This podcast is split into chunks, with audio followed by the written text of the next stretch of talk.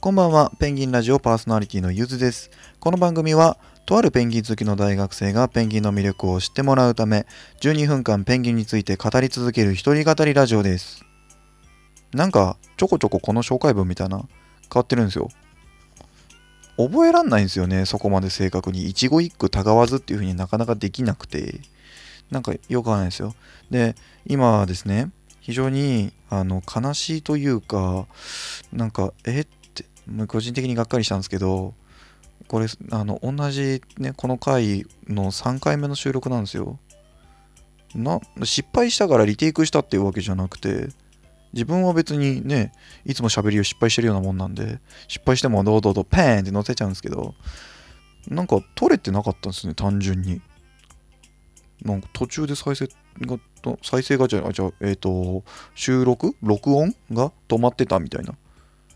腹立たしい。押しちゃったのかな？なんかね。うーん、よくわかんないです。がっかりペンギンですね。さて、今回はですね、タイトルにもなってると思うんですが、ペンギンと戦う方法、方法じゃないな。えーペンギンと戦うには、あそれは方法か。How to fight with みたいな感じですもんね。ななんて言ったらいいんだろうな。タイトルすらまだ考えてないんですよ。なんか話そうとしてることは、うん、後でタイトルつけます。まあ、ペンギンと戦うというか、ペンギンの戦闘力の話ですね。はい。で、まあ、想定しているというか、えー仮想しているものとしてはですね、ものというか、事態としては、ペンギンが、あの、地球の環境の変化により、えー日本において、野良化し、野良ペンギンに会ってしまった時の、まあ、会ってしまった時というか、会って襲われた時、どれだけペンギンが恐ろしいものかっていう話をしますね。まあ、ないと思うんですよ、そんな話。まず、北半球に野生のペンギンほとんどいません。で、もし、そういう事態になるとしたら、環境の変化だけじゃむ多分無理だな。あの一斉に全国の動物園と水族館がペンギンを野に放つっていうことをしないとなかなかそこまでいかないと思うんですけど、ね、そんなことしないと、いや、しないんで、まあ、そんなことにはならないとは思うんですが、まあ、もしもね、そんな SF みたいな感じですよ。なんか太陽が西から昇ったら的なような話ですけど、なそんなような話になった時というか普通にペンギンと対峙するって結構怖いことなんですよね。本気で襲われたら。まあまあ怖いんですよ。まあ死にはしないと思うんですよね。なんか妙な怪我の仕方さえしなければ。ただえー、アミエって可愛いじゃないですかペンギンって。ただ結構怖いところもありましてっていう話をしたいと思います。まあこのラジオを通してですね皆さんにペンギンを好きになってもらいたいもっと水族館や動物園に行ってもらいたいっていうのが一番の目標ではあるんですがただ、えー知ってもらいたい。で知るにはやっぱりイメージだけじゃない。イメージの中には偏見って含まれてるんですよねどうしても、まあ、ペンギンみたいな動物だと、まあ、みんな南極にいるんじゃないかとかみんな足が黄色なんじゃないかとか全然そんなことないんですよやっぱりね、ちょっと意外な部分を知ると、驚きとともにね、あの感動とともに、へえ、そうだったんだって言って、あのいろんなことを知ってもらえると思うのでね、そういう部分大切にしていきたいなと。だから今回はあえて、可愛いというイメージに反して怖えっちゅう話をします。えーまずですね、何が怖いかって言いますと、目。目です。お目目。あの、目って、ま、まず普通に鳥全般目怖いじゃないですか。鶏の目とか想像してみてください。想像っていうか、まあ、近くで見たことあります？鶏、ココココって。鳩の目とか割とクリッてしていて可愛いんですけど、あの、鶏の目とか、まあ普通に怖いですよね。ペンギンの目とかも、まあ、あんな感じなんですよ。水鳥の目。結構怖い、目つき怖いみたいな。水の中にいる時だったら割とクリッてしてて可愛いんですけど目ん玉だけじーっと見てるとまあまあな目つきしてますよでアデリーペンギンとかだとあの目の周りが白くなってるアイリングのあるペンギンなんですけどまあまあ目つき怖いっすよまあそこが可愛いところでもあるんですけどねそこまで含めて可愛いって思うんですよ自分は。まあただじーっと見ちゃうとまあまあ怖いっていう。で次にペンギンが怖いところはくちばし。くちばしの殺傷能力。ペンギンの口の中見たことあります？くちばしパカーって開けて。あれ見るとペンギンって悪魔かっていうようなイメージになりますよ。なんかあるじゃないですか。あのクリオネの捕食シーンみたいな。天使みたいな呼ばれてるクリオネが悪魔みたいに見えるみたいな。あそこまでじゃないんですけどあのまずくちばしそのものがですね、えー、すごい鋭いんですよ。飼育員さんの話によりますとペンギンに噛まれるとカッターで挟まれるような痛さだっていう話を聞くんですね。で飼育員さんとか結構腕にいろんな傷を負っているっていう飼育員さん、えー、結構います。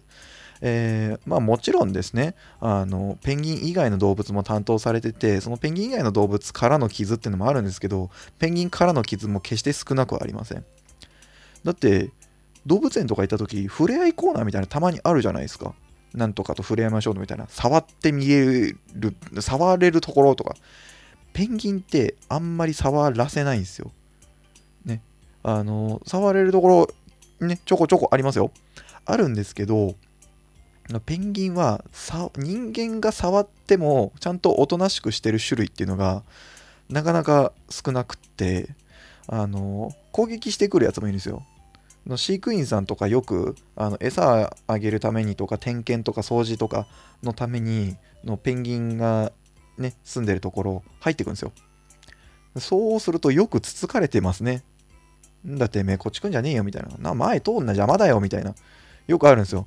あのペンギンってお互いのこう巣の意識みたいなのが強いんでそこを邪魔されるとあの威嚇するんですよね。来んなってこっち来んな邪魔だよって言って。で、まあ、そういう風にされてでもしも妙なちょっかいしようもんならそのカッターみたいな歯で歯歯じゃないか歯はないんだ。あのくちばしで挟まれるんですよ。もうもうね場合によって流血。必死みたいな感じで。で、あとは、さっき言った、あれですね、くちばしの中、えー、実はペンギンのくちばしの中ギザギザしてるんですよ。で、ギザギザの方向がありまして、そのギザギザが、えー、喉の奥の方に、まあ、食道の方にあの向かってギザギザしてるんですね。で、なんでかっていうと、あの、魚を飲み込んだ時に逆流しないようになんですよ。ペンギンというか水鳥全般そうなんですけど、あの、魚を食べるときに絶対に頭から行くんですよ。尻尾から行く子はいないですね。うん。いないかな。どれくらいこう尻尾から行かないかと、やつらが、ペンギンが、やつらって言いましたけど、まあ、やつら、やつらでもいいです、別に。ペンギンがどれくらいこう尻尾から食べたくないか食べないかっていうのも習性みたいなもんで人間って鼻からご飯食べないじゃないですか。それぐらいじゃないですかね。まあ、ほぼ、ほぼもう頭からって決まってるんですよ。まあ、頭が取れちゃってる場合はまた別なんですけど、えっと、頭の方からですね。で、頭の方からだと、こう、鱗と、その、えー、奥の方に、食道の奥の方に向かってるギザギザが噛み合って逆流しないようになるんですね。まあ、頭の中でいい感じに想像してください。ちょっとこれ図で書いたりした方が良かったんですけど、まあそういうのができないでね、ラジオだと説明能力が問われるんですが、えー、頭からと、えー、奥の方に向かってるギザギザ、これで噛み合って逆流しない。だから頭から食べるんですよってことなんですよ。多分尻尾から食べちゃうと喉詰まるんじゃないかな。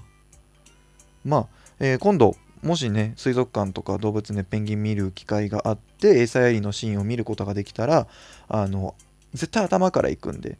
尻尾から噛んだら一回落としたりくちばしで器用に回したりしてから頭で飲むんですよ。器用でしょ？ね。だってそうじゃないとね無理なんで。であとはですねそうだペンギンの戦い方の話でしたよね。戦い方？ペンギンの怖さ？ペンギンと喧嘩するには？みたいなそんな話ですよね。しないでくださいね。はい。ただ、ペンギンがもし、あの、仕掛けてきたら、あ、やべえって思ってすぐ逃げてください。逃げても、あいやつら結構走るのも早いんで、あの、本気で逃げても追いつかれることありますよ。はい。人間は全然陸上生物の中で思いっきり遅い方ですからね。はい。えー、なんだ？遅い方なのかな？でももっと速いね動物いますよでペンギンの怖い話、まあ、やつらの一番の武器フリッパーなんですよ。フリッパーっていう言葉は多分このラジオで何回も登場してるんですけどペンギンの翼のことですね。でよくペチペチって言うじゃないですか、まあ、ペンギンがこうペチペチ攻撃するんですよ。あれペチペチなんですけど確かに。音とかこうペチペチってやってるんですけどあれくっそ痛いんですよ。あのーペンギン本気出すとあのペチペチで、えー大人の骨が折れます。人間の大人の骨が折れます。本気でやると。それぐらいのことをあのやったら命の危機があったらするんですよ。で場合によってこう縄張り争いみたいなのないかな？まああの喧嘩することはあるんですけどいろんな理由で。でまあ例えばねメスをめぐってオス同士がとか。そんなないがでも喧嘩すること結構あるんですよペンギン。ってなった時にペチペチをお互いし合ってペチペチというかベシベシというかドッカンドッカンバッカンボカンみたいな。であのーまあそれで流血とか結構あるんですよね。でそれに巻き込まれてペンギンのヒナが死んでしまうみたいなあるんですよね。あのやつらのフリッパーって結構やべえんですよ。水の抵抗が強い水中でも自由にバタバタできるってそれだけの力があるってことなんですよね。はい、えー、わかお分かりいただけたでしょうか？あのペンギンの戦闘力の高さ。